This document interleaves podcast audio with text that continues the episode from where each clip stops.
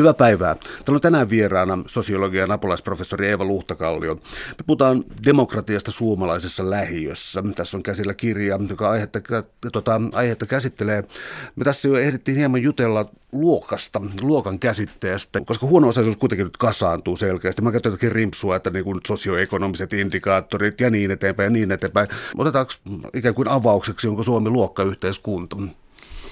Kyllä Suomi on luokkayhteiskunta ja on sitä tietyllä lailla ehkä enenevässä määrin, mutta ennen kaikkea on ehkä ymmärrettävä, että Suomi on aina ollut tietyllä luokkayhteiskunta vähän niin kuin eri tavoin eri aikakausina. Että se, on, se on ehkä se niin kuin asia, mikä tässä mikä tässä keskustelussa luokkayhteiskunnasta usein vähän niin kuin unohtuu, että luokkayhteiskunta ei ole joku yksi asia. Että se ei ole se, mikä on olemassa Isossa Britanniassa tai, tai jossain mikä usein niin kuin, tavallaan esitetään semmoisena niin kuin malliesimerkkinä, että no siellä on luokkayhteiskunta, mutta eihän meillä ole samanlaista, kun meillä ei voi ehkä ihan kuulla kuulla vaikkapa puheen parresta, että onko ihminen mihin sosiaaliluokkaan syntynyt vai ei, mutta että että mun mielestä olisi tärkeää niin pystyä puhumaan myös suomalaisesta luokkayhteiskunnasta, vaikka se ei ole samanlainen kuin esimerkiksi brittiläinen luokkayhteiskunta ja vaikka se ei varsinkaan ole samanlainen kuin vaikka sata vuotta sitten, vaan se on niin nykypäivän luokkayhteiskunta.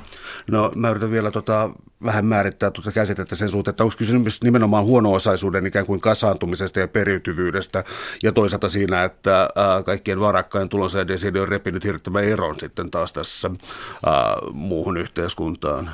No toki on kysymys myös noista asioista ja niistähän on niin kuin vaihtelevassa määrin ihan vahvaa tutkimusnäyttöäkin, ähm, mutta sitten niin kuin samanaikaisesti jotenkin mä ajattelisin, että, että puhuttaisiin luokkayhteiskunnasta, pitäisi puhua myöskin vähän hienovaraisemmista eroista, eikä aina, aina vaan tietyllä lailla niistä niin kuin kaikkein äärimmäisimmistä esimerkkeistä, että, että esimerkiksi niin kuin, äh, tavallaan vaikka kaupungin eri, äh, eri kaupungin osien sisällä tai, tai välillä, välillä olevista e, eroista, jotka ei niin kuin suoraan palaudu tavallaan. Että saattaa ne nyt jossain määrin, he, tai varmasti heijastavat jossain määrin myös näitä, näitä niin kuin sosioekonomisia mittareita ja niin poispäin, koulutustasomittareita ja tällaisia, mutta ne ei niin kuin palaudu pelkästään niihin, eikä pe- ja niin kuin luokkayhteiskunnan ongelmat ei ole pelkästään niissä ääripäissä, vaan myös paljon sillä välillä. No, meillä on käsillä tässä siis kirja Demokratia suomalaisessa lähiössä. Ja yksi asia kysymyksestä siis, joka sivuaa yhteiskuntaluokkaa, on se, että mihin ihminen identifioituu. Ja mun mielestä sanon liiottelen, niin mun mielestä tuli sellainen kuva, kuva myös siitä, että lähiöiden asukkaat on siis hyvin tarkkuja siitä, että asuinaluetta pidetään siistinä. Tämä on niin omaleimainen ja tämä on tällainen, eli se on niin kuin identifioituvissa oleva paikka. Tietysti nyt sen verran on otettava takapakkia, että, että ainakin tietynlaisten määritelmien mukaan 80 prosenttia suomalaista asuu lähiöissä.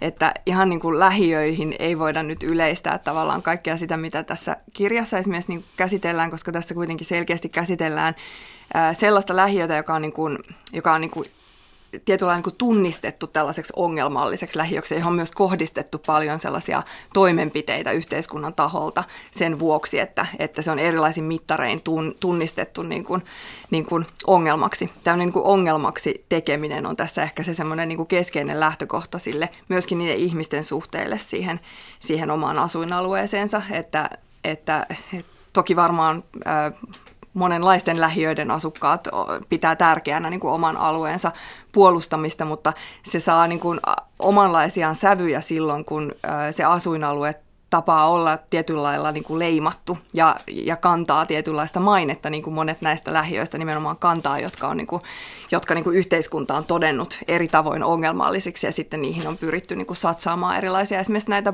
positiivisen diskriminaation erityistoimia, jotta, jotta niin paljon ongelmia ei olisi ja niin edelleen. Niin ehkä siinä, on niin kuin erilainen klangi kuin siinä, että jos joku nyt sanomaan, että sitten minkä tahansa esimerkin, niin mä joudun tästä tilille, mutta sanotaan nyt vaikka, että joku haagalainen sanoo, että meillä on täällä niin mukavaa ja siistiä, niin eihän se nyt ole kenestäkään mitenkään yllättävää. Mutta sitten kun mennään johonkin tavallaan semmoiseen alueeseen, jota kovasti, kovasti painaa sellainen niin kuin pitkä, pitkältä, jo pitkältä tuleva maine ikään kuin huonona lähiönä, niin silloin sillä, sillä on niin kuin erilainen painoarvo sillä, että ne ihmiset ihmisillä on tarve, tarve niin kuin korostaa sen oman, oman, oman paikkansa niin kuin hyviä puolia. Mä yritän olla identifioimatta mitään tiettyä lähiötä, mutta tota, jos 80 prosenttia suomalaisista elää lähiöissä, niin voisiko jotenkin täsmentää, tota, puhutaanko me nyt vaikkapa Helsingin ongelmalähiöistä vai, vai, vai pitäisikö laajentaa jotenkin skaalaa? No äh, semmoinen tutkija Lotta Junnilainen, joka tekee parhaillaan väitöskirjaakin tästä aiheesta, niin hän on käyttänyt ilmaisua äm, entinen työväenluokkainen lähiö. Ja se on mielestäni niin tietyllä lailla aika hyvä rajaus, koska, äh, koska näitä, tämä ei suinkaan niin kuin rajaudu Helsinkiin. Et toki toki niin kuin enimmäkseen ehkä suuri, suurempiin kaupunkeihin, mutta äh, ei pelkästään Helsinkiin, mutta et ehkä niin kuin sellainen yhteinen piirre tämän tyyppisillä asuinalueilla on se, että ne on niin kuin lähtöjään ollut sellaisia vahvasti niin kuin työväenluokan, sen vanhan luokkayhteiskunta ymmärryksen mukaisen työväenluokan asuinalueita. Ja, ja tietenkin tietyssä mielessä niin kuin voidaan sanoa, että ovat edelleen sitä työväenluokkaa, vaan ei enää ole sellaisena kuin se joskus oli. Ja ehkä ennen kaikkea niin kuin tässä kohtaa olennaista myös se, että sitä työväenluokkaa ei ole sellaisena identifikaation kohteena kuin se joskus oli. Ja se ehkä, niin kuin, se ehkä tuottaa niin kuin sellaisen – vähän niin kuin sen lisä, lisäproblematiikan siihen myöskin sen niin kuin lähiön maineeseen, että niistä pyritään, niin kuin ihmisillä on tapana puhua niistä asuinlähiöistään toki hyvin monin tavoin, mutta yksi sellainen, yksi sellainen puheen parsi, johon törmää,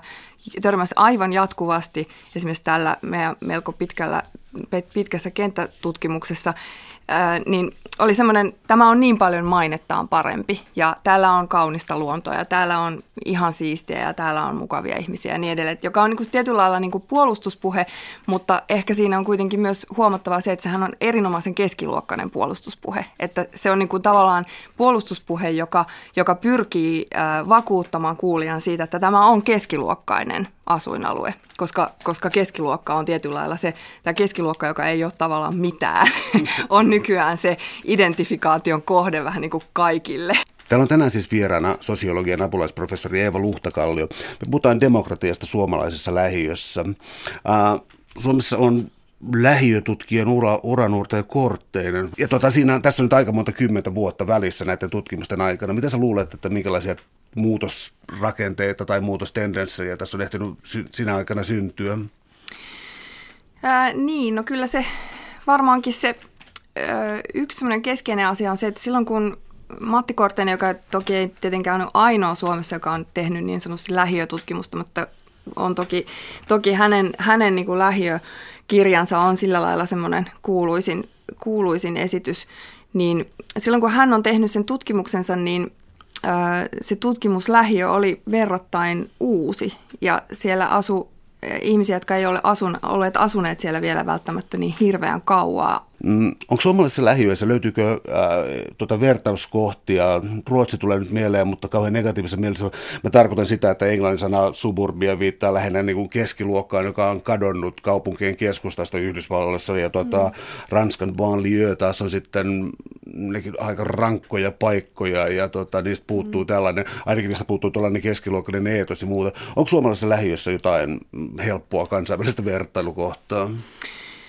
No tietyllä laillahan se asettuu aika lailla näiden kahden väliin, juuri tämän niin kuin ja suburbin. Ja on varmaan, on varmaan mon, niin kuin molemmanlaisia, hyvinkin, hyvinkin lähellä kumpaakin olevia lähiöitä löytyy. Ja sitten, sitten löytyy sitä semmoista niin kuin suomalaista keskivertolähiöitä, joka, että juuri sen takia mä ehkä niin kuin itse ajattelisin, että, että vaikka kirjan nimi onkin Demokratia suomalaisessa lähiössä, niin tässä ei pyritä nyt sanomaan, minkälaista demokratia on yleisesti ottaen suomalaisissa lähiöissä, vaan, vaan, ehkä, vaan nimenomaan tällaisissa niin kuin, näissä entisen työväenluokan lähiöissä, joita, joita niin kuin, joita niin kuin tavallaan niin kuin määrittää se, että ne on leimattu ikään kuin ongelmallisiksi. Että toki, toki niin kuin Suomessa on hirveä määrä lähiöitä, jotka on ikään kuin vain niin kuin tavallisia asuinalueita, joissa asuu aika hyvin sekoittunutta porukkaa. Ja tätähän on, tämähän on ollut nyt ainakin Helsingissä myös tämmöinen niin kuin tämmöinen niin kuin kaupunkipolitiikan kantava, kantava trendi jo pidemmän aikaa, että pyritään tekemään sellaisia asuinalueita, jotka, jotka niin kuin olisi aika, aika heterogeenisia, mutta näin ei ole ollut aina ja senpä vuoksi muun muassa sen vuoksi meillä on myös sellaisia, sellaisia asuinalueita ja lähiöitä, joissa, jotka kantaa tätä tällaista ongelmallisuuden leimaa juuri sen takia, että siellä on hyvin pitkään. Se on niin pitkä, pitkä perinne jo siitä, että siellä asuu ja sinne asutetaan ää, niin kuin sosiaalisen asuntotuotannon ää, toimesta ää, ihmisiä, jotka jotka on niin kuin tulotasoltaan, koulutustasoltaan ehkä alemmassa asemassa ja sitten myöskin niin kuin tietyllä lailla niitä, niitä niin kuin yh, yh, yh, yhteiskunnan turvaverkkoihin tipahtaneita tai niistä läpi tipahtaneita. Miten sellainen tässä koko kirjan läpi on tällainen jako, jossa on ikään kuin näkeminen, tunnistaminen ja arvostaminen, jotka liittyy sitten no, esimerkiksi ihmisarvoiseen elämään. Käydään mennä tähän näkemiseen ensin. Eli tota, ää, tässä on lähiön äänestäjät ja osallistujat. Tota, katsotaanko ensin äänestysprosentteja ja muita, koska tämähän on tällainen, joka usein houkuttaa Sami Boria ja muita. Tämähän on niin kuin valikoitunut, kun se, jos mä voin sen verran kertoa vähän taustasta, tämän kirjan taustasta, että Tämä on, kirja on syntynyt vähän niin kuin semmoisena tutkimushankkeen sivutuotteena tietyllä lailla, että mä, mä menin tähän, tähän tässä kirjassa kuvattuun lähiöön tekemään etnografista kenttätyötä niin kuin, poliittisesta osallistumattomuudesta oikeastaan alkujaan. Ja tämä valikoitu, tämä tietty alue juuri sen takia, että siellä on ollut niin kuin vaaleista toiseen Helsingin vaalipiirin alhaisimmat äänestysprosentit. Ja sitten toisaalta se valikoitu sitä kautta, että alkujaan mulla oli niin kuin ta- ta- tarkoitus jotenkin ymmärtää myös tätä niin kuin perussuomalaisten suosiota suomalaisen, suomalaisten äänestäjien keskuudessa ja ymmärtää niin kuin jotenkin sitä heidän – tavallaan tässä meillä on puolue, joka taustalla ei ole niin kuin kansanliikettä niin kuin kaikkien aikaisempien puolueiden, niin, niin ymmärtää jotenkin sitä niin kuin poliittisuuden ja politiikan laatua ja, ja niin kuin luonnetta, joka siellä, siellä niin kuin tämän suosion taustalla oli. Joten mä menin myöskin sitten, mä valitsin sen lähiön myös niin, että siellä äänestettiin paljon persuja. Siitä vähästä, pienestä äänestysprosentista tosi iso osa meni persuille. Että se oli, se, se oli niin kuin semmoinen semmoinen lähtökohta, mutta sitten aika nopeasti mulle kuitenkin rupesi va- tulemaan tai valkenemaan se, että, että se ei se niin perussuomalaisen äänestäminen tietyllä lailla ollut mikään semmoinen määrittävä asia näiden tämän, tämän lähiön asukkaiden niin kuin suhteessa politiikkaan tai poliittisuuteen, että vaikka toki esimerkiksi niistä vuoden 2011 vaalien perussuomalaisia äänestäneistä, niin on tutkimustietoakin, että niistä tokikaan kaikki ei missään tapauksessa ollut mitään protestiäänestäjiä, niin mä sanoisin, että ehkä tässä, tässä kontekstissa aika moni oli kuitenkin, että, että siellä oli kuitenkin ehkä että ehkä se niin kuin, pitkäkestoisempi poliittinen kannattajuus oli kuitenkin mä törmäsin sellaiseen todella vähän. Ja sen takia tästä ehkä tuli enemmän kuitenkin laajemmin tutkimusta niin kuin suhteesta politiikkaan ja poliittiseen osallistumiseen ja siitä, niin kuin, siitä vetäytymiseen enemmän kuin mikään pelkästään yhteen puolueeseen liittyvä, liittyvä tutkimus. Mutta että nämä on ollut nämä tietynlaiset tämmöiset niin kuin esimerkiksi just äänestämiseen liittyvät, liittyvät indikaattorit siellä semmoisena taustatekijänä tätä valittaessa. Voiko sanoa, että perussuomalaisia äänestettiin siis nimenomaan esimerkiksi niin kuin, niin kuin yleisen yhteiskunnallisen epäluottamuksen ilmapiirissä. Siis ikään kuin siis, mä haen nyt tällä takaa siis tätä, että, että ollaan menetetty luottamus oikeastaan politiikkaan, koko kenttään, ikään kuin tavalliseen politiikkaan, niin se kanavoituisi sitten perussuomalaisten äänissä. Voiko tällaista tehdä tästä? Kyllä, kyllä mun mielestä nimenomaan. Ja kyllähän siellä sitten toisaalta niin kuin nyt niin kuin tämän kenttätyö rupeamaan niin kuin viimeisinä vuosina kuuluu myös hyvin paljon sellaisia ääniä, että ihan samanlaisia ne persut näköjään on kuin kaikki muutkin. Eli tietyllä lailla se, niin kuin se, se äänestämispäätös ja se tuki sille puolueelle ehkä todellakin niin kuin kuvasti sellaista niin kuin toivoa, että jospa, tämä nyt, jos, jospa, jospa tätä kautta voisi sanoa, niin kuin, että nyt riittää tätä, tätä, niin kuin, tätä paskaa suoraan sanoen. Mikä siis, että, että tavallaan se suhde niin kuin politiikkaan ja poliittisiin puolueisiin on hyvin semmoinen, hyvin sellainen niin kuin pettynyt, noin lievästi ilmastuna. Täällä on tänään siis vieraana sosiologian dosentti Eeva Luhtakallio. Me puhutaan demokratiasta suomalaisessa lähiössä. Um, tavoittelen aika hankalaa kysymystä, mutta siis poliittinen osallistumattomuus, alhainen äänestysprosentti, heikko luottamus äh, yhteiskunnallisia instituutioita kohtaan. Äh, niin kuin pyytäisin, voitko jatkaa vähän tätä luetelmaa? Eli sitä, niin kuin, mitkä tällaiset niin kuin indikaattorit ja merkit ikään kuin kulkee käsi kädessä? Äh, no monen, tuohon voisi tietenkin tuohon listaan voisi lisätä vaikka mitä kaikenlaista, mutta ehkä niin kuin se, mikä mulle itselleni niin kuin kiteytyi siellä tutkimuskentällä jotenkin sellaiseksi niin kuin, äh, semmoiseksi asiaksi, joka jotenkin selittää näitä kaikkia, on niin kuin sellainen, sellainen tietynlainen niin kuin yhteiskuntaan kuulumattomuuden tunne tai semmoinen ulkopuolisuuden tunne, joka, joka, niin kuin, joka jotenkin oli mun mielestä kuitenkin niin kuin semmoinen havahduttava tai niin kuin hätkähdyttävä havainto, että ähm, monilla, monilla ihmisillä, siis täysin riippumatta siitä, että nyt, oli, nyt ihmiset, joita mä oon tavannut täällä kentällä, niin se on aivan tavallisesti niin kuin palkkatyössä käyviä ihmisiä, jotka osallistuu taloyhtiön talkoisiin tai tässä tapauksessa useimmiten vuokrataloyhtiön, mutta kuitenkin ja niin kuin, niin kuin kasvattaa lapsensa ja niin poispäin. Ja sitten, sitten on ihmisiä, jotka viettää päivänsä enimmäkseen paikallisessa baarissa ja sitten niin kuin kaikenlaista, kaikenlaista, koska kaikenlaisia ihmisiä. Mutta, mutta että hyvin monilla, vähän eri sävyisesti, mutta hyvin monilla kuitenkin tietynlainen semmoinen peruskokemus yhteiskunnasta oli semmoinen, että se on jossain todella kaukana ja useimmiten vihamielinen, ei ainakaan missään tapauksessa niin kuin minun asiallani tai minua varten tai minun niin kuin etujani puolustamassa. Ja nyt tietysti siis niin kuin, haluamatta niin kuin paljastaa omaa totaalista naiviuttani, mutta mä jotenkin niin kuin ajattelin, ajattelin niin kuin itse siinä kohtaa, että, että kaikesta niin kuin kriittisyydestä, tietysti tässä on niin kuin, mä oon tutkinut poliittista osallistumista ja niin poispäin kauan ja ehkä niin kuin suhde yhteiskunta on aika erilainen kuin monilla ihmisillä, mutta siitä huolimatta niin kuin, mua jotenkin hätkähdytti se ajatus siitä, että se oli jotain sellaista, mitä, mitä mä en itse niin kuin, jotenkin ehkä itse ollut koskaan ajatellut eikä, enkä ehkä kohdannut niin kovin paljon. Semmoinen niin täydellinen epäluottamus ja semmoinen tietynlainen semmoinen niin kuin, No nimenomaan se niin kuulumattomuuden tunne. Et ei niin, että emme ole suomalaisia, mutta että se yhteiskunta on niin kuin jotain sellaista, joka ei ole niin kuin me, vaan se on ne tuolla. Ja tämä oli ehkä jotenkin semmoinen musta, mikä niin kuin, tämä oli nyt vähän monimutkainen selitys, mutta kysymyskin oli monimutkainen. mutta tämä on musta jollain lailla niin kuin sen, sen niin kuin kristalloisen sen asian. Mun tulee vääjäämättä jotenkin johdatteleva kysymys, mutta siis mun tuli mieleen siis tällainen sosiaalipolitiikassa ja yhteiskuntapolitiikassa käytetty termi kuin resilienssi. Mä en tiedä sen kunnon käännöstä, kimmoisuus tai jotakin, mm. joka mun ymmärtääkseni sitä, että jos tipahtaa ikään kuin yhteiskunnan turvaverkoille joksikin aikaa, niin on kyky palata sieltä.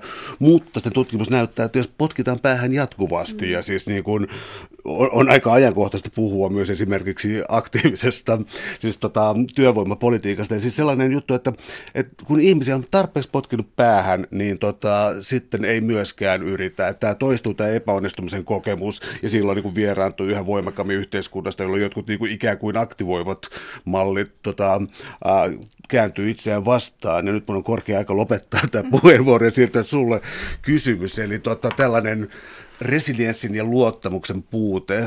Siis tuleeko se, niin kuin, onko näitä ihmisiä potkittu päähän, tarkoitan yhteiskunnan taholta kovasti? No tietysti tosi monia erilaisin tavoin on. Ja sitten kun, äh, jos ajatellaan, mun mielestä siis se, mikä, mikä myös vähän niin kuin hätkähdytti mua huolimatta siitä, että Mä toki tiedän esimerkiksi nämä tutkimustuloksesta tästä niin huono-osaisuuden periytymisestä, lastensuojeluasiakkuuden periyty, periytymisestä ja niin poispäin, niin, niin mulla on vähän semmoinen tunne, että osalla ihmisistä se resilienssin puute ja se semmoinen niin kuin epäluottamus se yhteiskuntaan on tietyllä lailla niin kuin tullut jo niin kuin lapsuudesta, tai että se on opittu vanhemmilta, jotka on jo kokeneet sen sillä tavalla, jotka on jo kokeneet yhteiskunnan niin kuin täysin kohtuuttomana ja täysin niin kuin hylkäävänä ja, ja tietyllä lailla niin kuin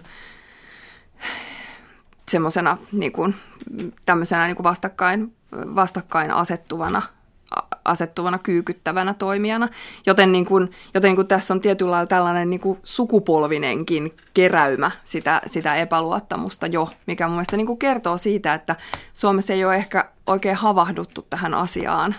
Että aina tuijotellaan niin kuin niitä OECDn vertailulukemia, että täällä on kuitenkin tämä niin kuin eriarvoisuuskehitys aika maltillista verrattuna moniin muihin maihin ja niin poispäin ja niin poispäin. Mutta sitten niin kuin tietyllä lailla siinä niin kuin unohtuu, että, että meillä on tällainen perintö olemassa. Ja, ja se on, jos ajatellaan vaikka 90-luvun alun lamaa, niin ne lapset, jotka on ollut silloin lapsia, niin nyt ne alkaa olla, nyt ne on kaikki enimmäkseen aikuisia. Minkälainen niin kuin tavallaan se heidän niin kuin lapsuuden kokemuksensa ja se viesti, mitä he on saanut vanhemmiltaan, jotka on niin kuin tipahtaneet kaikista turvaverkoista läpi, tai vaikka ei kaikesta ihan tipahtanutkaan, mutta että, joille on niin kuin voimakkaasti syntynyt se kokemus, että luukulta luukulle saa juosta, mutta mistään ei tule apua. Että kyllä tämä oli semmoinen niin kertomus, joka, joka toistui ja toistui ja toistui, ja sitten se semmoinen tietynlainen niin kuin, täydellinen niin kuin, illuusioiden menettä, menettäminen, että, että mä muistan yhdenkin yksinhuoltaja äidin, joka, joka niin kuin vähän sit, myöskin sit, sitä vertasi sitten siihen, että hänen pitäisi niin kuin luottaa näihin poliitikkoihin, jotka repii tuolla neljän tonnin kuukausipalkkaa ja nyt on marraskuun puolivälillä hän on jouluun asti tässä 300 euroa ja Sossusta vaan sanottiin, että no meiltä puuttuu nyt se ja se lappu, niin ei voida auttaa. Siis te, tavallaan kysymys on niin, niin kuin radikaaleista ja niin valtavan isoista eroista myöskin sit, miten nämä ihmiset niin kuin näkee sen oman tilanteensa, näkee sen oman tilanteensa oikein hyvin. Et, et se on niin kuin, tavallaan ehkä se on niin kuin myös semmoinen harha välillä, että, että, että jotenkin, että ihmiset, jotka on sellaisessa tilanteessa, jossa ne on ö, joutunut erilaisiin vaikeuksiin ja joutunut näin turvaverkkojen varaan, niin ei jotenkin ymmärtäisi itse, missä kohtaa yhteiskuntaa he ovat, mutta hehän ymmärtävät sen aivan täysin. No mennään sitten vielä tähän tutkimuksen rakenteeseen sillä tavalla, tai oikeastaan menetelmiin sillä tavalla, että tota, äh, mulle tuli mieleen osallistuva, tut, osallistuva tutkimus, tässä tuli terminä osallistava tutkimus on joskus sellainen, mitä on käytetty, mä en tiedä käyttääkö sellaista enää, niin kertoisit tämän tutkimusasetelman lyhyesti. Eli siis tässä on niin kuin tietyllä lailla yhtäällä on se tutkimus, ää, jonka, jonka, niin kuin, joka oli niin kuin lähtökohtana sille, että tämän, tämän kirjankin, tämä kirjakin tuli niin kuin kirjoitettua, mutta, ää, mutta sen tutkimuksen kuluessa mulle alkoi tulla niin kuin entistä enemmän sellainen olo, että, kun mä tein tämmöistä niin osallistuvaa etnografista tutkimusta, että jotain tarvitsisi antaa niin kuin takaisin tälle kentälle. Ja sitten ää, mä yritin siellä sitten kysellä niiltä toimi, toimijoilta ja ihmisiltä, joihin mä olin tutustunut, että mitä se voisi olla, mitä, mitä mahdollisesti, mitä nyt yksi sosiologian tutkijan planttu voisi ehkä mahdollisesti jotenkin omalta osaltaan tuoda. Ja sitten, niin kuin, sitten mä sain niin kuin muutamastakin osoitteesta sitä semmoista viestiä, että no että järjestä joku tämmöinen työpaja tästä osallistumisesta, kun sä aina siitä jauhat, että mitä se nyt sitten oikein on se poliittinen osallistuminen. Että, ja sen mä olin huomannut niin kuin monessa yhteydessä, että mun tapa puhua politiikasta ja poliittisesta osallistumisesta oli aika monesti niin kuin tosi vieras ihmisille. Että kun sanoo sanan politiikka, niin ensinnäkin ne sanoo, että mulla ei ole mitään tekemistä minkään politiikan kanssa, ja sitten seuraavaksi ruvettiin puhua äänestämisestä. Ja sitten tietyllä lailla niin kuin se mun oma käsitys, se mistä, mistä kulmasta tuun niin kuin politiikkaan, on, on, on paljon laajempi ja on, se oli varmasti niin kuin monella tavalla myös, tässä oli kaikenlaisia tämmöisiä törmäyksiä, että mun puhetapani oli omanlaisensa ja, ja heidän puhetapansa oli omanlaisensa ja siinä paljon jouduttiin käymään. Kaikenlaisia neuvotteluita, ruvettiin ymmärtämään toisiamme, mutta joka tapauksessa niin sitten, sitten mä siinä kohtaa ää, olin tavannut Maria Mustrannan, joka, joka tuolloin oli vapaa toimittaja ja teki juttua alhaisen äänestysprosentin alueista. Just silloin oli eurovaalit. Ja sitten, sitten hänen ja sitten tämmöisen yhteisöteatteripedagogin Mari Kahrin kanssa me ruvettiin, tai suunniteltiin tällainen niin kuin, tämmöinen osallistumistyöpaja, ei niinkään osallistava, vaan osallistuva. Tärkeä, tärkeä ero. Ja saatiin siihen koneen säätiöltä pieni rahoitus ja sitten sitten niin kuin vedettiin sitä vuoden päivät, reilu vuoden päivät. Ja tämä kirja kertoo niin kuin osin sitten siitä työpajasta ja, ja sitten osin, osin myöskin sitten, osin tästä tutkimuksesta, koska musta tuntui sitten jotenkin tärkeältä lopulta niin kuin yhdistää näistä kahdesta, kahdesta osoitteesta saatuja, saatuja kokemuksia. Mutta se työpaja, työpaja oli niin tietynlaisia tutkimuksesta irrallaan oleva tämmöinen niin kuin osallistumishanke, jota, jota me sitten kokeiltiin vetää. Täällä on tänään siis vieraana sosiologian apulaisprofessori Eeva Luhtakallio, ja me puhutaan demokratiasta suomalaisessa lähiössä. Tota, Ää, tässä oli tämä työpaja, mutta tota, mä ottaisin ikään kuin sille taustaksi sen, että minkälaisia, ää, minkälaisia lähidemokratian rakenteita siellä oli ennestään. Niin, sehän on sinänsä niin kuin mielenkiintoista, kun tämä lähidemokratia on niin kovasti tässä niin kuin viime vuodet kehitetty ja, ja, ja tässä tuntuu olevan niin kuin tietyllä lailla semmoinen, ähm, semmoinen jakokin, että että entistä enemmän siis sellaiset alueet, joilla on aktiivisia omia toimijoita, niin nehän saa toteutettua kaikenlaista ja siellä niin kuin lähdetään tekemään kaikenlaista ja, ää, ja asukkaat on, on itse aktiivisesti mukana, mutta sitten on, sitten on näitä tämmöisiä alueita, kuten tämä tässä kirjassa, jossa, jossa niin kuin niitä semmoisia valmiiksi aktiivisia kaupungin tunnistamia toimijoita ei, ei niin paljon ole tai ei ole ollenkaan, jolloin niin kuin kaupunki toteuttaa sitten ikään kuin aika yksisuuntaisesti näitä, näitä, tota, näitä osallistumishankkeitaan ja lähidemokratia kokeiluitaan, että, että ehkä niin kuin kaikenlaisia, kaikenlaistahan siellä toki oli kaikenlaista projektia, kaikenlaista toimijaa on pörrännyt niin kuin vuosikymmenestä toiseen, mutta ehkä niitä niin kuin, ja on tietysti epäreilua pistää kaikki, tämä, kaikki nämä virka, virkahenkilötyövuodet ja, ja, ja järjestötoimijoiden ää, niin kuin pyrkimykset jotenkin samaan, samaan nippuun, mutta siitä huolimatta on niin kuin pakko sanoa, että sitten kun alueella asuvien ihmisten kanssa oli paljon tekemisissä, niin eipä heillä niin kuin paljon niistä käteen ollut jäänyt, eikä jäänyt myöskään niistä, joita mä itse olin niin kuin seuraamassa, että siellä niin kuin hyvin konkretisoitu tämä tällainen niin kuin hallinnossa ihan tyypillinen, aluehallinnossa tyypillinen puhetapa toimijat ja asukkaat. Toimijat on siis virkahenkilöitä ja järjestötoimijoita ja tämmöisiä, jotka niin kuin toimii. Ja sitten asukkaat on niitä, jotka vaan asuu ikään kuin. Ja sitten tällä, tällä nimenomaisella alueella, niin kuin mä luulen, että ehkä tämän tyyppisillä alueilla on tavallisempaa kuin monilla muilla alueilla, niin näistä asukkaista tosi harva oli niitä toimijoita. Tai että ne, ne, ne toimijat ei, ei tavanneet asua siellä alueella, joka, on niin kuin, jossa, joka luo jo valmiiksi sellaisen tietynlaisen. Mä istuin siis ties kuinka monissa projektikokouksissa ja hankepalavereissa, jossa, joissa nämä toimijat harmitteli sitä, että taas me on, kyllä, kyllä me on kutsuttu tänne niitä asukkaita, mutta kun ei ne tule, että eikä, eikä niitä saada paikalle. Mutta sitten kun toisaalta seurasi myös tällaisia niin kuin, vaikkapa niin kuin kaupungin järjestämiä näitä turvallisuuskävely, ylipormestarin asukasilta, tämmöisiä, joita niin kuin Helsingissä on niin kuin jo pidempään, pidempään niin kuin pyöritetty näillä kaikilla asuinalueilla, niin, niin ei se sitten kyllä enää kauheasti ihmetyttänyt, että miksei niitä asukkaita, miksei ne niin kuin tavallaan, miksi siinä oli sellainen kynnys, miksei niitä kiinnostanut tulla näiden toimijoiden kanssa suunnittelemaan jotain hienoja talkohankkeita, koska uudestaan ja uudestaan tuli aivan selväksi, että virkahenkilöt ja nämä toimijat puhuu niin kuin aika eri kieltä niiden asukkaiden kanssa. Ja vaikka asukkaat olisi yrittänytkin tietyllä lailla niin kuin tuoda esiin jotain näkökulmia ja, ja asioitaan, niin, niin siinä, siinä tapahtui semmoista niin kuin uudestaan ja uudestaan sellaista niin kuin kohtaamattomuutta, joka varmasti ei ollut omiaan rohkaisemaan, rohkaisemaan ihmisiä osallistumaan millään tavalla, vaan nimenomaan päinvastoin tuotti niin kuin jälleen yhden kokemuksen siitä, että,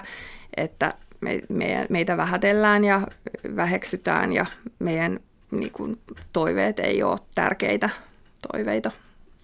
No kirja muun muassa vähän niin kuin provosoivimpia kohtia, eli tota, ä, taloyhtiön tai tota, asukasyhdistysten toiminta siellä, niin ja no, jos mä nyt sitten käytän niin isännöitsijä, joka vaikutti täysin kusipäältä ja sitten vielä niin kuin paikalle tulee suurempi pomo, siis niin kuin, mun mielestä se niin kuin se, että ne eivät kyenneet oikein perustelemaan lukujansa siellä, että mihin, mihin kor, mitä korjataan ja mitä ei. Siis mä nyt sanoin, että se vaikutti lähes kriminaalilta se toiminta, mitä siellä harjoitettiin. Kertoisitko tällaista kohtaamisesta? No ensinnäkin nyt on tosi tärkeää tota, yksi termi korjata sun, sun kysymyksestä. Kysymys ei ollut siis asukasyhdistyksestä eikä taloyhtiötoiminnasta, vaan vuokralaisdemokratiasta, joka on, joka on Helsingin kaupungin ä, tämä jo hyvin, hyvin pitkään voimassa ollut järjestelmä. Helsingistä, siis tämä on niin kuin ollut tietyllä niin kuin pakollinen järjestelmä tavalla tai toisella jostain 90-luvun alusta lähtien, jolloin, jolloin tuli voimaan sellainen laki, joka säätelee niin kuin tämmöistä yhteistoimijuutta ja yhteis, äh, yhteistoimintaa vuokrataloyhtiöissä. Mutta Helsingissä on ollut siis 70-luvulta lähtien niin kuin jonkun, jonkunlainen vuokralaisdemokratiajärjestelmä. Et se on semmoinen vähän semmoinen, niin kuin, se on tietyllä lailla tällainen niin kuin kaupungin ylpeys. Meillä on ollut tällainen tällainen nimenomaan kaupungin vuokratalojen asukkaita osallistava demokraattinen järjestelmä jo näin kauan. Ja tämä, tämähän oli niin kuin myös mulle erittäin suuri shokki niin kuin hava, hahmo, ruveta hahmottamaan, että minkälainen järjestelmä tämä vuokralaisdemokratia oikein on ja kuinka, kuinka niin kuin tavallaan niin surullisen vähän sillä on tekemistä minkään kanssa, mitä voitaisiin edes parhaalla tahdolla sanoa demokratiaksi. ja mun mielestä siihen niin kuin tietyllä lailla tiivistyi, tiivistyi niin kuin monin tavoin sellaiset, sellaiset kohtaamattomuudet ja semmoinen, niin kuin, semmoinen niin kuin niiden asukkaiden niin kuin vuodesta toiseen vuosikymmenestäkin toiseen toistuva kokemus siitä, että heidän huolensa eivät ole kenellekään tärkeitä ja he, heidän niin kuin ongelmiaan vähätellään.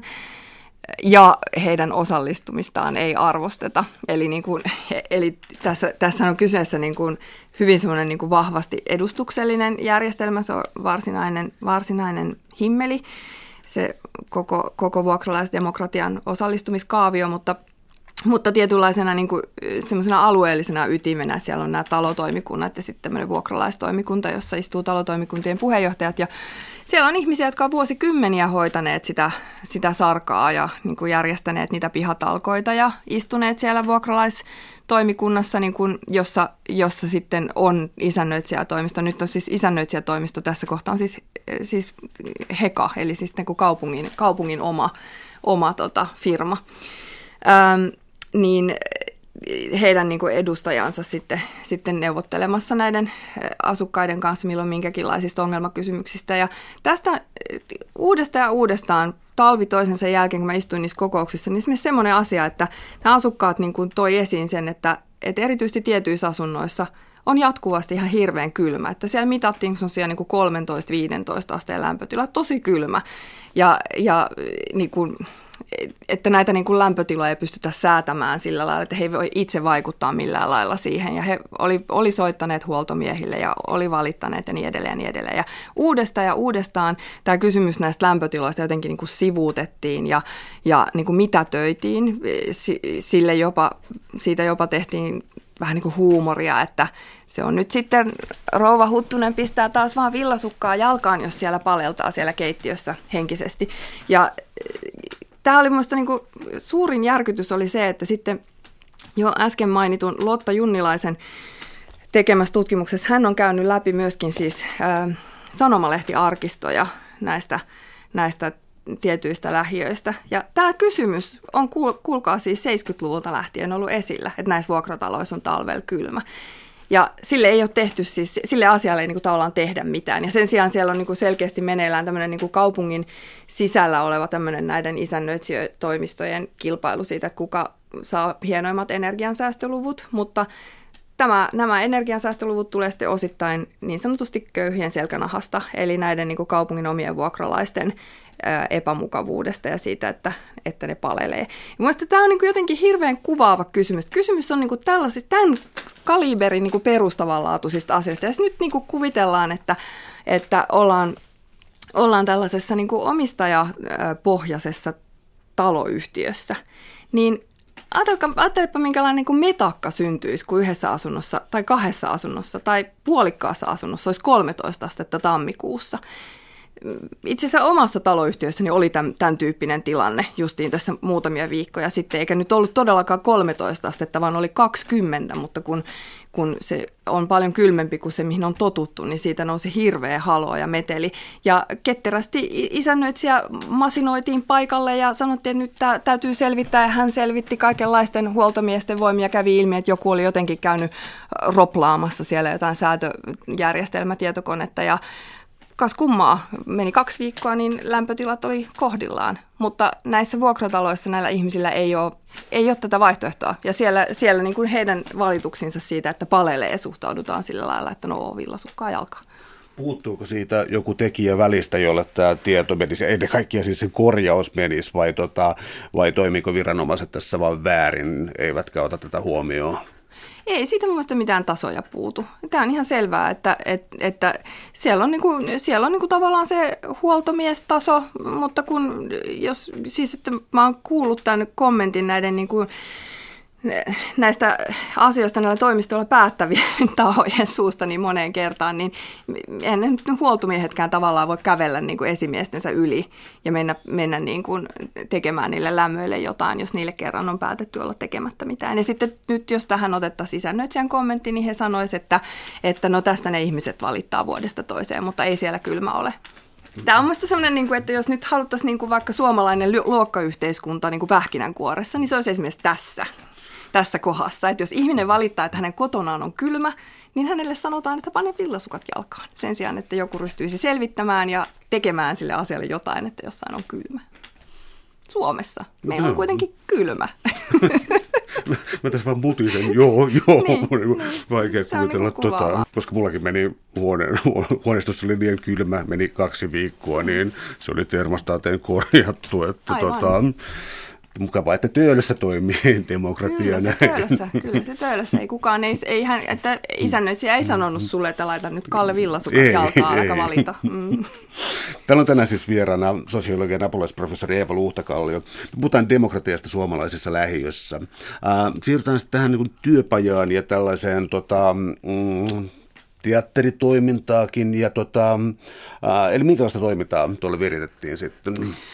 No, tämähän on nyt niinku tavallaan vähän tämmöinen, tämmöinen mulle itselleni oli niinku hankala juttu, kun mä oon niinku kuitenkin tutkimuksessani usein niinku tässäkin sitten päätynyt niinku kritisoimaan kaikenlaisia osallistumishankkeita ja osallistamispuuhia. Ja sitten äh, yritin kuitenkin toteuttaa sellaisen myös itse, ja sehän oli kovin monella tavalla kovin vaikeaa ja myös niin kuin paljon sellaista niin kuin epämukavuutta aiheuttavaa. Ja siinähän siis tosi moni asia myös meni aivan puihin, eikä ollenkaan ollenkaan onnistunut sillä lailla, kun me ajateltiin. Meillä niin kuin lähtökohtana ehkä vähän siis tästä tutkimus, tutkimuksesta niin kuin siinä taustalla pyrit, pyrin oppimaan ja niin kuin jotenkin tekemään sillä tavalla toisin, että lähtökohtana oli jotenkin sellainen ajatus, että, että äh, tavoitteena on niin kuin, äh, lisätä niin kuin tietyllä lailla jotenkin tietoisuutta ja ehkä sellaista tietotaitoa siitä, että millä lailla, millä lailla niin kuin yhteiskunnallisissa kysymyksissä voi vaikuttaa. Mutta tämä on tehtävä niin kuin niiden osallistujien ehdoilla. Eli, eli me, mä en halua, niin kuin, ja tämä työryhmä ei halunnut niin kuin ryhtyä sellaiseksi niin kuin kouluttajiksi ja semmoisiksi coachaajiksi, vaan, vaan niin kuin jollain lailla niin kuin kuunnellen sitä, että minkälaisia tarpeita ja minkälaisia toiveita sieltä, sieltä kentältä niin kuin nousisi. Ja tätä, tätä niin kuin periaatetta noudattaen loppujen lopuksi päädyttiin mun mielestä aika onnistuneeseen sen draama, draamatyöskentelyyn, jossa, niin kuin, jossa niin kuin jollain lailla työstettiin paljon aika niin kuin syvällisiäkin kysymyksiä siitä, että miten, niin kuin, millä lailla niin kuin oikeudenmukaisuus voi toteutua ja mitkä on niin semmoisia oma niin kuin kunkin elämän rakennuspalikoita, joita, joita niin kuin tarvitaan niin kuin hyvä, siis semmoista niin kuin hyvästä elämästä. Itse asiassa loppujen lopuksi sen, sen draamapajan aiheena oli ehkä niin kuin enemmän hyvä elämä kuin, niin kuin joku tämä on vähän pintapuolisempi niin kuin poliittinen osallistuminen. Sen takia siinä mielessä mun mielestä niin kuin onnistui, mutta siinä matkan varrellahan oli kaikenlaista, kaikenlaista ö, ongelmaa, että, että jotenkin siinä niin kuin niin kuin mä sanoin tuossa aikaisemmin, että, että mun tapa esimerkiksi puhua politiikasta oli monesti niille ihmisille aivan vieras, ja heidän tapansa taas puhua siitä aiheutti mussa semmoista, että mä en oikein tiedä, mitä mä olisin sitten enää sanonut, kun, ja, ja tätä tämmöistä törmäyskurssia niin kuin, niin kuin eri tavoin jouduttiin käymään läpi, ja myöskin sitä, että, että kun me tosiaan ruvettiin tekemään tätä, pitämään tätä työpajaa semmoisessa perhekahvilassa, niin siitä nousi myöskin semmoista niin kuin vastustusta, että, että nyt tämä meidän kiva kahvila-toiminta täällä on niin kuin pilattu, että tänne, tänne nyt jotain tämmöistä niin kuin ihme osallistumis, osallistumishommaa tuodaan väkisin. Ja kaikenlaisten tämmöisten asioiden kanssa siinä jouduttiin niin kuin aika pitkään, sanotaan, että puoli vuotta meni siihen, että tasapainoiltiin tämmöisten kanssa ja päädyttiin niin kuin sitten suuntaamaan sitä toimintaa sellaiseksi, että musta itsestäni tuntui monessa kohtaa, että ei ole mitään tekemistä niin kuin se alkuperäisen tavoitteen kanssa, että esimerkiksi niin kuin järjestettiin Halloween juhlat, mutta sitten loppujen lopuksi itse asiassa ne Halloween juhlat oli oikeastaan aika tärkeä juttu. Ja, ja sitten jotenkin siitä, siitä vähän niin kuin innostuneena keksittiin, niin kuin, että että no, että ehkä voidaan tehdä joku retki, vietiin ihmisiä kiasmaan nyt tottelemattomuuskouluun ja katsomaan Kuparisen eduskunta kolme näytelmää. Ja ja näihin kaikkiin niin kuin näihin, äh, näihin kolmeen niin kuin tavallaan se onnistumi, onnistuneeseen äh, askeleeseen eteenpäin liittyy se, että, että ja liittyy niin enenevässä määrin sen tajua, tajuaminen, että jotta ihmiset niin kuin, jollain alkaa niin kuin luottaa siihen, että tässä voidaan toimia. Tässä voidaan tehdä nyt yhdessä jotakin, niin heidän täytyy niin kuin tuntea, että heitä arvostetaan valmiiksi. Ja, ja yksi niin kuin, yksi sen arvostamisen osoittaminen, osot, arvostuksen osoittamisen keino on se, että tarjotaan jotain. Tarjotaan ruokaa, tarjotaan taksikyyti, koska Kiasmalle on pitkä matka ja lastenhoito on vain tietyksi ajaksi ja niin edelleen. Tarjotaan se lastenhoito myös, koska tässä oli kysymys, monet oli yksinhuoltajia ja se on ihan niin kuin ensisijainen asia, jos halutaan, että yksinhuoltajat tulee osallistumaan johonkin, niin, niin, niin, niin jotenkin pitää hoitaa se, että niiden lapset, lapset hoidetaan sillä aikaa ja, ja tämän, tyyppisiä, tämän tyyppisiä asioita. Eli siis tällainen niin kuin, ähm, ateriointikin tuli tässä keskeiseksi tässä jutussa, mutta tota, toinen ateriointiin liittyvä juttu on se, että tota, muun muassa perussuomalaiset, kun tässä on mainittu, niin kovasti kahvittelevat vaaliteoltoilla ihmisiä. Ja äh, onko tässä nyt jonkinlainen se niin ristiriita, että jos tulee kaupungin joku ylempi virkamies, se oli yli pormestarikin käynyt ja, tota, ja sitten tällainen penseästi asia suhtautuva isännöitsijä versus sitten nämä vaalikopit ja tarjotut kahvit. Eli tota, osaat, osaako jotkut lähestyä paremmalla kredibiliteetillä vai mit, mistä sitä pitäisi etsiä sitä kysymystä tai siis tätä vastausta tuohon kohtaamiseen? No tietysti niin kuin, äh, toki kaikki puolueet kahvittaa vaalikentillä, äh, mutta ehkä sä oot oikeassa siinä, että, että yksi semmoinen niin kuin havainto, jonka itse asiassa yksi paikallinen virka, virkahenkilö mulle niin kuin totesi, oli se, että, nä, että persut oli hyvin ahkerasti siellä kahvittamassa ennen vaaleja, että heidän niin kuin kampanjansa oli siellä paljon enemmän läsnä kuin muiden puolueiden ja piti huolen siitä, että, että, että kaikki sai kahvia ja pullaa.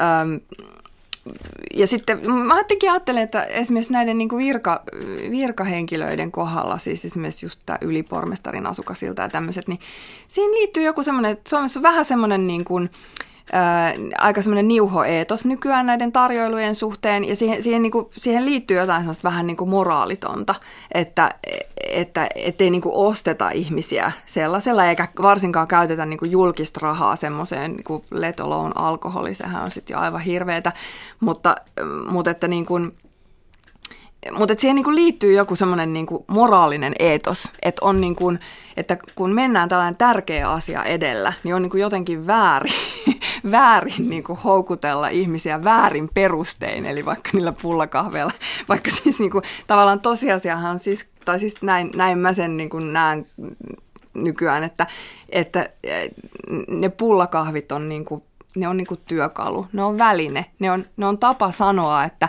a, meillä on jotain yhteistä, koska me on kaikki siis ihmisiä ja me kaikki tarvitaan jotain, niin kuin, jotain niin kuin, ö, suuhun pantavaa ja tämä rentouttaa meitä, koska meillä on tämmöinen yhteinen asia, me syödään yhdessä. Koska yhdessä syöminen, herra jästä, sehän on niin kuin ihmislajin tämmöinen niin kuin aivan tämmöinen perusasia, joka luo yhteisyyttä. Että jos nyt halutaan kauheasti sitä niin kuin yhteisöllisyyttä ja yhteisyyttä ja yhteyttä kehittää, niin miksei käytettäisi näitä tämmöisiä niin kuin iki, ikiaikaisia, kaikkein helpoimpia väyliä tavallaan siihen, että meillä olisi jotain sanottavaa toisillemme erilaisten rajojen ja koulutuserojen ja tämmöisten yli, koska meillä on kaikilla se sumppi ja ka- kaikille maistuu joku tietynlainen ja, ja niin edelleen ja niin edelleen. Et siinä on niinku, se, se semmoinen niinku moralisoiva eetos sen tarjoamisen suhteen on niinku puista. Se on ihan, se on ihan niinku hassu. Täällä on tänään siis vieraana sosiologian dosentti Eeva Luhtakallio. Puhutaan demokratiasta suomalaisessa lähiössä. Äh, sä mainitsit tuossa siis tämän yhteisöllisyyden tuo munkin kiroama käsite, mm-hmm. siis niin kun sitä niin usein hoetaan, mutta mitä ihmettä sillä tarkoitetaan, niin se on sitten toinen juttu. Mutta yksi pointti on se, että paremmin menestyneellä on sellainen luulo, että meillä on kaikki samassa veneessä, jotenkin tällainen yhteisyyden tunne.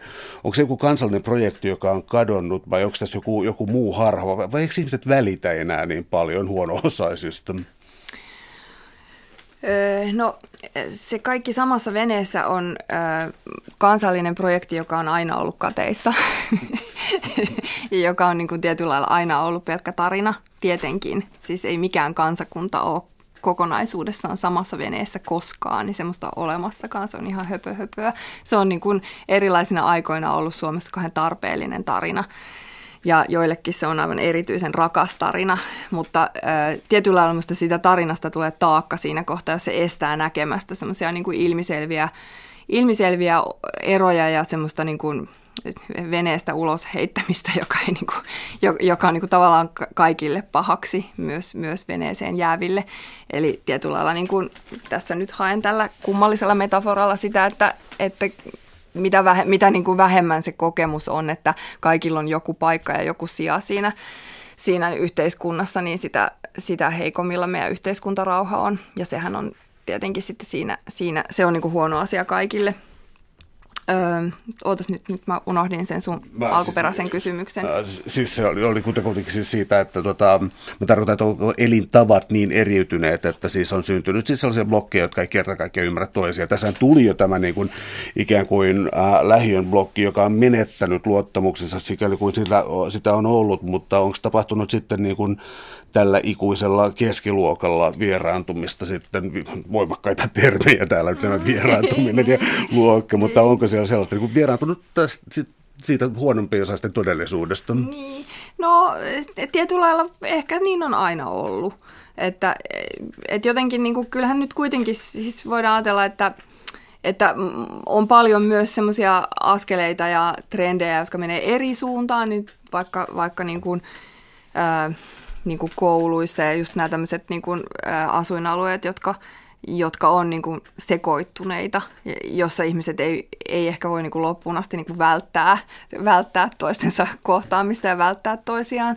Mutta, tota, mutta onhan se nyt, joskus tuossa joulualla oli Hesarissa muistaakseni semmoinen artikkeli, jossa haastateltiin tästä tietyllä niin kuin tähän liittyvistä kysymyksistä siinä oli, siinä, siinä oli, ne oli käynyt Jakomäessä jossain pubissa tietenkin, se on oikein klassikko, että mennään Jakomäkeen pubiin ja kysytään siellä kavereilta, että miten tämä tota, miten tämä yhteis- menestyminen yhteiskunnassa. Ja sitten ne oli kysynyt joltain, joltain eiralaiselta rouvalta, joka niitä koiriaan siinä ulkoilutti ja joka oli, niinku, joka oli niinku sitten vahvasti sitä mieltä, että kyllä se on niinku itsestä kiinni ja kyllä niinku se, että kun vaan omasta terveydestä pitää huolta ja et kyllä se on, niin kuin, ei se, et ei se niin kuin rahaa vaadi. Se oli aivan siis kirkuva esimerkki. Se, se, sen voisi myös niin kuin taas sen artikkelin, voisi, sen lehtijutun voisi niin kuin kehystää ää, seinälle ja laittaa alle taideteoksen nimeksi suomalainen luokkayhteiskunta. Siinähän se oli. Ja kuitenkin näiden kahden, niin kuin, näiden kahden todellisuuden väli, välissä on semmoinen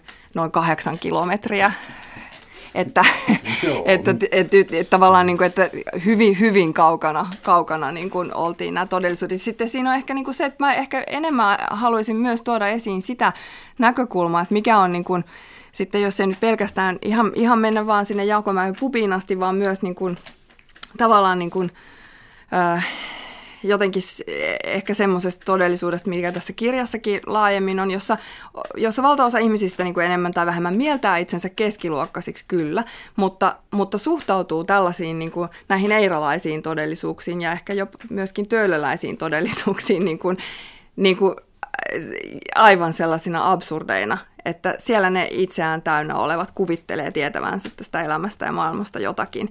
Eli se ei mene vaan niin päin, että, että keskiluokka ei hahmota tätä, niin kuin, vaan tämä on niin kuin tämmöinen niin kuin kahdensuuntainen kohtaamattomuus ja, ja myöskin niin kuin, niin kuin ehkä sitten aika, usein aika voimakaskin niin kuin näkemys sieltä, sieltä niin kuin, tästä tämän tyyppisestä lähiöstä käsin, että, että ne on ne, ne, on ne niin kuin se päättävä eliitti ja nämä niin kuin tämmöisillä hienoilla asuilla, alueilla asuvat ihmiset, ne on niin kuin sitä samaa porukkaa, jotka, joille ei ole mitään merkitystä sillä, mikä niin kuin heidän elämäntilanteensa on. Ja se on luultavasti myös ihan totta. Täällä on tänään siis vieraana sosiologian apulaisprofessori Eeva Luhtakallio. Me puhutaan demokratiasta suomalaisessa lähiössä. yksi isoimpia eroja nyt sitten varmaankin, mitä ikään kuin lähiötutkimukseen tai sellaiseen tulee, on maahanmuuttajat, joiden osuus, oliko, muista oikein, se 25 prosenttia tuossa, luokkaa, tuossa joo. joo. Ja tota, ja työttömyysaste oli aivan, aivan hirvittävä, mutta tota, johdatteleva kysymys vähän, mutta yksi yleinen tapa olla huono-osainen on potkia vielä huono-osaisempaa. Tällainen niin kuin, sanoisiko, syy-seurausten etsiminen vähän vääristä paikoista. Minkälaista tämä on? Mm. Niin, kyllä. Siis tuo ilmiö on ihan epäilemättä olemassa ja, ja toki niin kuin ihan sellaista niin kuin avointa rasismiakin löytyy hyvin paljon tällaisilta alueilta.